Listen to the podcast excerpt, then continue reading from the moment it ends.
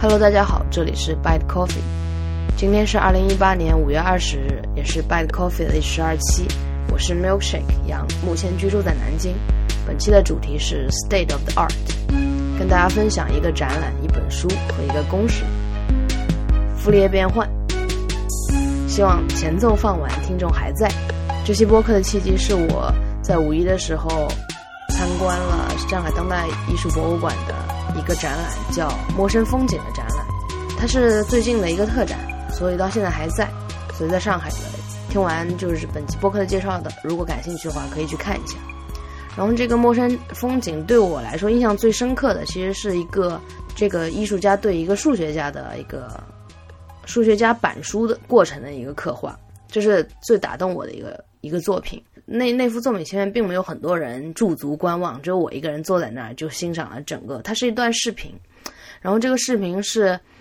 把这个数学家的一个公式推导的全过程，就是在黑板上用粉笔那种绿颜色的黑板，然后用粉笔，然后在上面写这个公式推导的过程，然后比如说这个结果链接到这黑板的这一块，然后就来去的一个过程。他的那个摄影的手法，他就盯着手，并没有太多这个数学家本人的一个脸长什么样，基本没有怎么看得见，主要是他手就是挥舞的那个样子，记录了他推导他自己公式的那个过程。然后回去我就搜了一下这个，我以为他是一个老师，他只是在推导某一个公式，因为我看到了我熟悉的那个一个方程，就是麦克斯韦方程，它是一个描述电场和磁场的方程组。我就觉得很亲切啊！哇，在这个艺术馆看到这样一个东西，顿时就觉得特别亲切。回去就搜了他的名字，他是一个法国人，然后他的名字我也不太会念，叫塞德里克·维拉尼，就是一个数学家。然后他很出名，是他得了一个奖啊，菲尔茨奖的一个数学，就是年轻数学家最高的荣誉，就是数学界的一个诺贝尔奖，你可以这么认为。然后还有他自己写了一本书叫《一个定理的诞生》，然后就搜到这两样东西。然后当然也有一个文章是关于他这个人的，是三联周刊写了一个关于一个这个名字叫一位数学家的肖像，这样一个文章。就是这个展览，其他东西我能记得，包括还有一个叫北野武就是那个演员嘛，北野武他做了一个蒸汽机，做了一个缝纫机，就很大巨大，可能是人的好几倍高的那个，可能两倍高吧，两倍高的一个蒸汽机。然后这个名字叫秀吉，就是丰臣秀吉的那个秀吉，就是顿时就有一种武士魂、和魂那种感觉在，很硬汉的北野武的那种形象就能感知出来。然后其他还有一个大飞机，一个制造、一个设计中的，我觉得那是装置艺术，是我本人很喜欢的东西，但是这里就不做过多介绍，有兴趣的朋友可以去上海当代艺术博物馆去看一下，它好像从4月20几号到7月份都在，可以去看一下。我主要的就是想跟大家分享这个数学家和他这本书，就是《一个定理的诞生》。这个书《一个定理的诞生》大概是写的一个从事数学研究工作的人，也就是这个数学家，他somehow some way 找到一个突破点、创新点，然后他就开始推理啊，开始研究、搞科研嘛，然后就最后写文章，然后投稿、修改、反复修改50多次，到最后他已经得到这个数学界的诺贝尔奖、菲尔茨奖之后，还是不知道这个文章有没有被 peer review 就给通过，其实最后肯定是通过了嘛。然后他就觉得这个定理完成了一个闭环，这样一个过程。整个你能看出这个科学家他最重视的部分其实就是这个，一个是从开始对灵感来源，然后对日常的刻画，对这个修改文章过程的刻画，他对这个是看得很深的，但是对最后得奖的过程和对论文发表的过程，可能就用了大概三四节写了，就略过了前面40小节或者40篇文章。他是因为他是以日记的形式来记录的，就是有时候会很日常，但是那个日常的部分是我觉得很有意思的事情。然后最后大概3-4章就是他说他一个对心理的刻画，就是他得了奖，人家打电话告诉他得了奖，但是他并不能说，他只有6个月之后，等到真正这个奖被公布了之后，他才能说，就是这是一个保密的过程吧。在这个读这篇书的时候，就很多细节都非常打动我。我觉得是就是类似的一个科研的过程吧，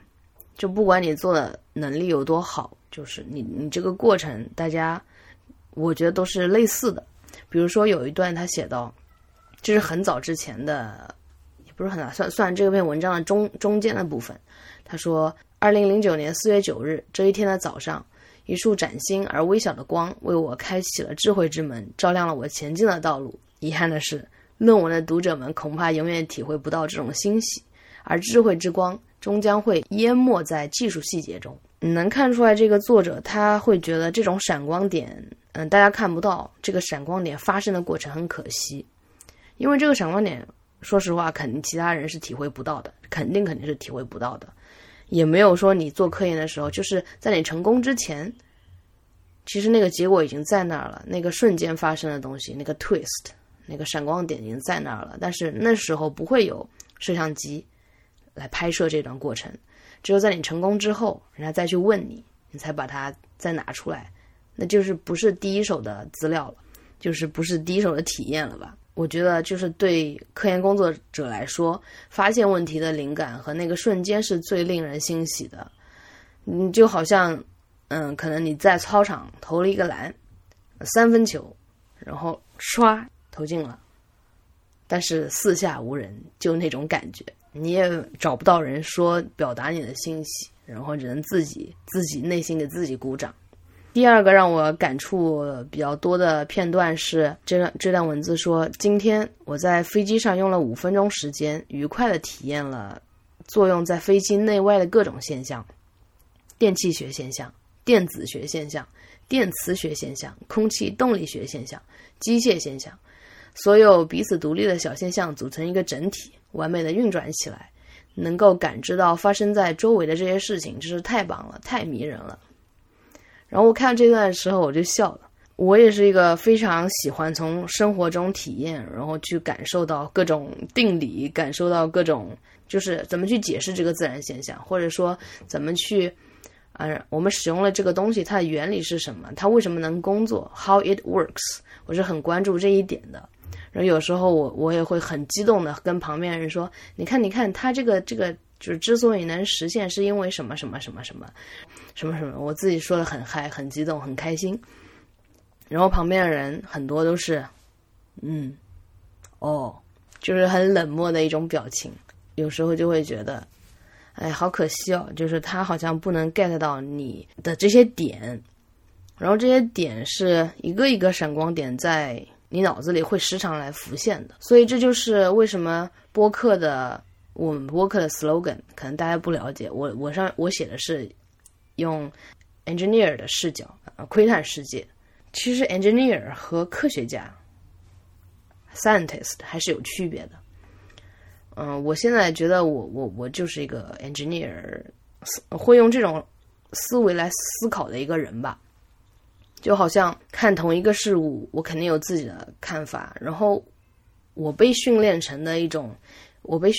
那种思维就会让我去看看它背后的原理是什么，然后是怎么实现的。可能看同样一件装置艺术品，因为我很喜欢装置艺术品，然后又会觉得它有很多工程的思想如何实现的东西在里面。比如说我和小伙伴去看那个一个装置艺术，以前去过一个博物馆，它是一个水池里面有好多大大小小的瓷器的小盘子是浮在水池上面的，它们彼此之间会叮叮当当的就是碰撞，然后发出响声，然后它碰撞的时候会产生水波纹，又带动了这盘子进行2次的碰撞，然后发出响声。我不知道这个装置艺术家他是想表达什么东西，或者可能其他人会从流派、风格和这个装置艺术的大小来阐释，对它进行一个阐释，对它进行一个描述和感受。但是从我这方面，我觉得这是一个对概率的一个可视化，因为就是盘子之间碰撞，你就想象成盘子是一个光子，就是它们碰撞在一起是一种概率事件，水波纹，然后就晃悠悠的让它们各自散开，再碰撞。我觉得这是概率的一种可视化的表现，这是我能获得到的东西。然后从我这个因为我研究的领域是 OCT 嘛 ，OCT 它关于一个是一个相干的过程，相干和非相干的过程。然后相干光也就是一个，就是我导师给我看的一本书，那个书就叫《统计光学》，然后就讲两束光是通过一种概率在一起的这种思路。我觉得再往下讲，听众就跑了。刚刚讲到播客的 slogan 是以 engineer 的视角窥探世界，一个是我自己的视角，另外一个是窥探世界，因为世界这个维度太多了，我只能从我这个一个小窗口来看一看。如果能遇到不同的人，跟我差别很大的人，我会去看他认识的这个世界是长什么样的。因为我觉得人和人对这个世界认知是肯定不一样的。对，如果大家有觉得跟我不一样观点的东西，要大胆的放心的就是给我写邮件，我会想看一下不同人感受的不同世界，虽然我们都住在地球上。然后这个数学家他是个法国人，我自己以前在美国的我学习的经历就是，我觉得基本上美国人还是比较 admire法国和法国那种感觉的。当这个科学家怎么说所谓的成功了之后，很多人采访他，包括那个三联周刊那篇文章嘛，因为那篇是中文的文章，大家看的话比较容易理解。我能看到这个数学家其实很有艺术气息的一面，他里面对文章的一个描述，比如在开头他又写着：我舒服的坐在沙发里，有力地敲击了大大的办公桌，我的手指就像蜘蛛腿一样展开，正如钢琴老师多年前教我那样。就是其中有两件事情，一个是正如钢琴老师多年前教我那样，就是这是一种技能达到一定程度变成一个，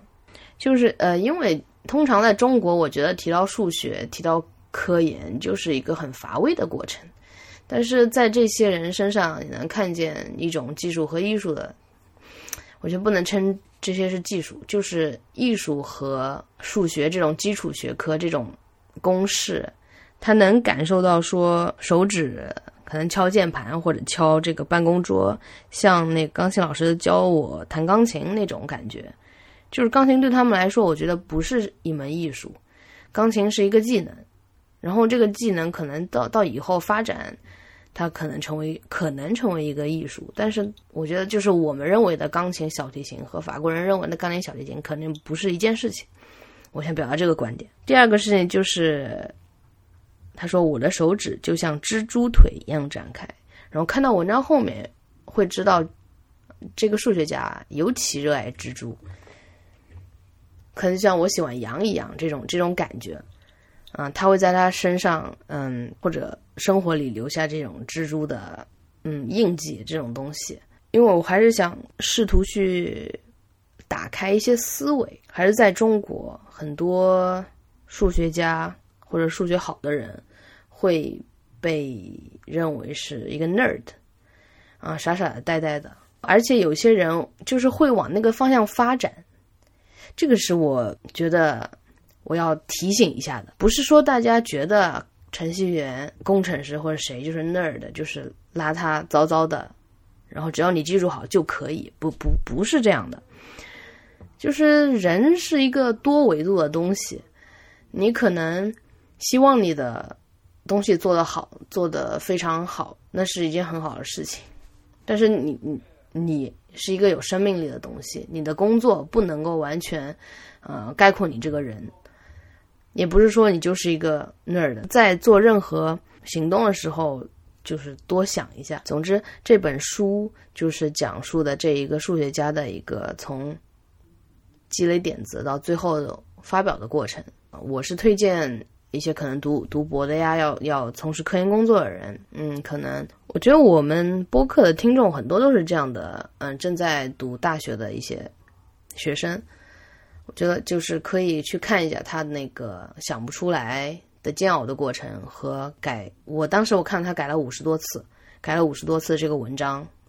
如何反复的过程，夜里2-3点可能爬起来改文章的过程，就是很艰难的。对，科研就是很难的，而且我们去试图理解的那个真理是无限逼近那个真理，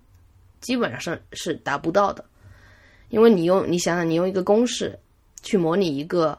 自然现象，这是很难的东西。所以我能理解那些不懂公式的人，因为公式太抽象，然后公式需要很多基础，然后公式看起来很无聊，但是公式也可以有其他理解方式。所以在本期播客的最后，我会跟大家讲一下傅立叶变换，然后和我自己的对它的理解。刚才说到一个从事科研工作，然后我在读一些文献的时候，经常读一些文献的时候，我会发现他们的摘要里，或者说一个公司对他们推出产品的介绍里，会有这样一个词叫 state of the art。 我当时就觉得为什么会说 state of the art， 这跟艺术有什么关系嘛？我就去维基百科了一下，然后发现这个词跟艺术的关系不大。首先它的意思是最先进的、最好的，而且通常是跟最高顶级的那种技术设备还有科学领域的东西相关一个发展，它不是指字面意义上的艺术的形式或者状态。在 OCT 我的领域也有很多这样的文章，然后我会搜一下一篇文章叫 State of the Art Retina Optic Coherence Tomography， 就是眼科视网膜最好的 OCT， 在眼科成像方面最好的 OCT。这篇文章是 Fujimoto 工作组，也就是 MIT 一个小组他写的文章。就很显然嘛，他们因为 MIT 这个小组是 OCT 的整个1991年的一个创始人的那个组，所以他们工作组做的 State of the Art 是很正常的，他们的水平肯定是领先大家，我觉得都好几年的一种状态。我自己在写一些文章，或者说我记得是写一个什么，当时是做博后阶段写一个计划，因为我看这个词我是很喜欢它，很喜欢这个词，然后我就会去用它，用在那个计划里面。我说我要写一个 state of the art 的那个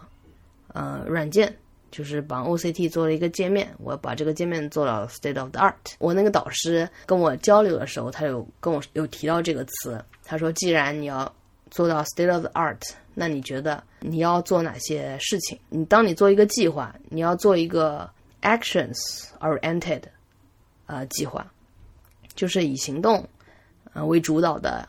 为驱动的一个计划。就比如说你不能写我要写一个 state of the art 的程序，你得写达到这个目标我要做什么。就比如说我要提高它的代码效率，然后代码效率怎么提高，你有哪些to do， 你要把这些列出来，然后列到最后，就是会有一个整个很完整的一个可实现的，你目测可实现的一个目标，然后 state of the art 就可以这样去实现。我就是想，那什么是 state of the art？ 那其实对一个人来说 ，state of the art 就是对自己的要求高一点。当你去编写一个硬件的界面的时候，就是你想象手机上那个应用吧，手机应用有好坏之分，好的基本上用户体验好什么什么什么，我们就会成为它，这是一个开发者对自己要求很高的一个应用。同样在我写的界面的那个计划里面也是这么列上去的。就比如说你用这个可以实现它，但是如果你让用户来用这个，你让他可以线性的来调节这个数字。比如说你现在有一个帧率是30 fps， 也就是说每一秒30幅照片像视频一样流过去，我们就把这个帧率可以做成一个给用户可以调节的一个过程，比如他想24伏，他想48伏，他想这么多伏，可以让有一个上限有个下限嘛。上限肯定是这个 CCD， 就是相机的拍摄的一个速度的限制，然后下限就是如果太慢了，你一秒一帧，这个视频就根本很难放出来，很难称之是一个视频，因为视觉暂留的影响，它就是24幅图片一秒钟是人看的比较正常的一个视频的速度。然后呢，你让用户去可以去做到这个，就是一个小小的方面，就是你如何再部署一下这个代码，其实不难的，其实真的不难，就很简单。但是无数个这种很简单的东西会把写程序的人写得很烦，他可能就是会想，我为什么要这么做呀？我让你能看，你什么都不要改就都可以了。就先不谈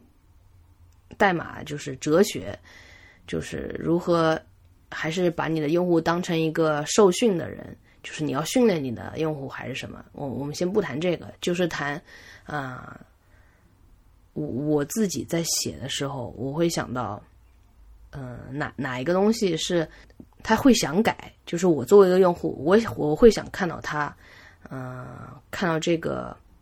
帧率的变化，我想看到这个变化就是很轻易的从前面版来改这个真评，就是我会试想，如果我是一个用户，我是不是会希望我自己能通过不改代码的方式来调节这个帧率，就是24、48这种。如果我想的话，我就会添上去。其实这无数个这种细节，最后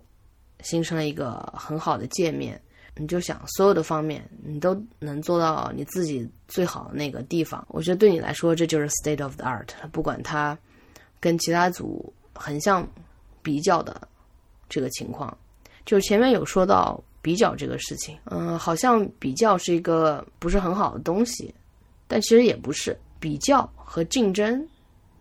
一种良好的良性竞争，可能我会推崇这种良性竞争。而之前说的比较只是在消费主义的一种倾向里面的很简单的比较，听众可以自己想象这两者的区别吧，我就不啰嗦了。也首先它翻译过来肯定是翻译成最先进好的厉害的，它不会翻译成艺术的状态嘛。就是如果你把一个说我的手机是一个艺术的状态，其实听起来有点奇怪，所以就是把这个词也介绍给听众，鼓励大家都做 state of the art 的东西出来。最后是一个也是跟这个数学家有关，因为我很喜欢数学，然后我觉得数学真的是有一种美感在里面的。介绍两个东西，一个是分形 app， 这是一个 Mysteries of Fractal 关于分形的一个手机应用，在 iOS 上，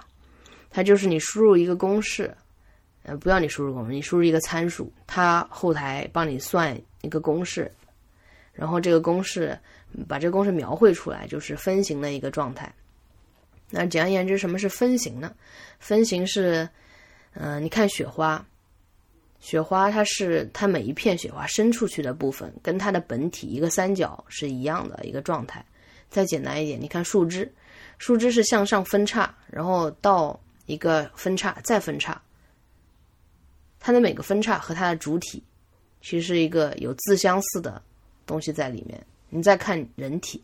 我们人就是一个头、两个手，还有两个腿，然后你再看你的手，你看你的手指有5个指头，然后你懂明白我的意思吗？躯干就是有5个部分，然后你的手是5个手指，你的手指和你的四肢是有一个自相似性的。所以科学界一直有一个认为是，我记得分形这个概念也是一个法国一个数学家提出来的。我觉得他们可能是能把美和科学结合起来的一国人，所以最近我对法国的东西还挺感兴趣。然后这个分形它就是一个叫 chaos theory， 一个 chaos 就是那就是很深奥的一些理论了。但是这个 app 就是帮你把这个图绘出来，然后它好像像螺纹一样，然后你能看到它的变化的过程，你把它放大放大放大之后，你会发现最里面的跟最外面的其实长得是一样的，就很神奇。有的看上去比较恶心，恶心的就是会有点晕吧，不至于恶心，但是它确实是一种可视化，把这个公式可视化的过程。然后介绍的就是刚才想说的傅立叶变换。傅立叶变换是什么呢？我觉得傅立叶变换是一种整理信号的方式，特别极简主义。它是把一个复杂的信号分解成一系列基本信号的组合，这些基本信号以简单重复性的方式变化，也就是正弦曲线，就是 sine 或者余弦。其实余弦就是正弦的一种方式嘛。其实傅立叶变换是跟傅立叶级数有关，傅立叶级数也就是用一堆正弦信号的相似信号，因为正弦比如说频率是 f 啊，频率是 2f， 它的频率会发生变化，赋值也会发生变化，但是它那个和就是 sin x， 它会以这种形式让它叠加起来，无限逼近这个我们要求的信号。比如说一个方波，它就是一个 square function， 一个方波信号，然后我们可以用很多很多正弦曲线，不同频率的不同幅值的把它加起来。因为 square 就是方波，它是很 sharp 的，它的那个棱角就是它是一个骤降的一个过程。然后但是正弦信号拟合不会完全拟合到那个骤降的过程，因此是我们所说的一个无限逼近的过程，就是总会对信号有损失的这样一个东西。但是已经能够做到，就是看你的精度需要多少，所以傅立叶变换已经能够做到把这个信号以一种很简单的表达方式给表达出来。所以我觉得它是一种整理信号的方式。就是为什么讲傅立叶变换呢？因为我在这本书里面无数次看到傅立叶变换，傅立叶变换。然后而且之前就是我的导师有讲一门书叫《傅立叶光学导论》，然后可能在不久的将来我也要教这门书，所以我想着怎么样我首先能理解这些东西，然后再讲出来，可能对我自己也是一种锻炼。我是觉得如果我能把大家讲懂了，把一个有基础知识的人讲懂了，那可能我自己也懂了吧，这种感觉。 OK， 下面总结一下，其实本期的播客分享了我从展览里看到的数学，从数学家身上看到的一种关于艺术一种互相渗透的东西。你自己沉醉其中的时候，跟别人的共鸣就更令人珍惜，因为通常是没有共鸣的，没有什么共鸣，只有你跟自然的这种共鸣是瞬间你能感受到记忆很深的东西。然后当然前面提到那个展览里面，我还要多说一个我也很喜欢的一个部分，是一个关于声音的展示。它是这样的，你进去一个非常大的屋子，可能有50个平米，然后很空很黑，然后它是一个，我觉得是一个屏幕，然后它这个屏幕就一直在有一个线在扫，它在扫这样一个过程期间，你能听到偶尔的一两个的一个好像某种生物的叫声，其实它是在海洋里面发出声波，然后接收到回声的一个音频记录的过程。它你能收到回波，然后这个奇怪的声音表示那有一个生物的存在。其实这个是美国樱井生态学家、科学家和音乐家 Bernie Claus 他收集的超过5000个小时的一个自然栖息地就是音频的记录。他记录的对象包括很多很多东西，有陆地和海洋物种。然后这个频率，而且它非常怎么说，拟物也好，就拟科学也好，它就是高频的地方，它这个显示的这个频率真的会高上去，就说明这个艺术家，他其实本身就是科学家，他是懂频率这个事情，是物理意义的。然后他觉得，就是尽管人们将动物界的声音视为无意义的噪声，但事实上它们却是一支由动物们悉心谱就的极其复杂的管弦乐。管弦乐我觉得不至于，那个声音还是不是很好听，但是我是注意在 echo 在这个回声上面，这个回声其实是一个存在的表现。比如说你成像这个信息，比如说后向散射光，这是一种回声，就是你能记录到的信息，这个信息没有漏掉，没有透射掉，它反射回来了，这是一个存在，就是存在的表现。然后这个回声也是存在的表现，比如说做这支播客有很多听众给我反馈，这也是一个回声的表现。其实回声真的很重要。这两天在南理工有一个机甲大战，就是全国大学生机器人比赛，机器人什么机甲大战，然后就跟一个听众聊了一下，然后他给我的一些反馈，他会说他从那个第三集还是第几集叫 I Quit 那个里面，他说他记了很多东西，就是我说如果离开一个实验室我需要做哪些事情，他说他一个一个记下来，他觉得他能学到那些东西。我觉得这些东西其实对我这做播客是很有动力的，这种回声是一种存在的表现，所以也希望大家给我们反馈。我希望这一期不会太枯燥，因为讲了很多关于科研还有一些数学理论啊、公式之类的东西，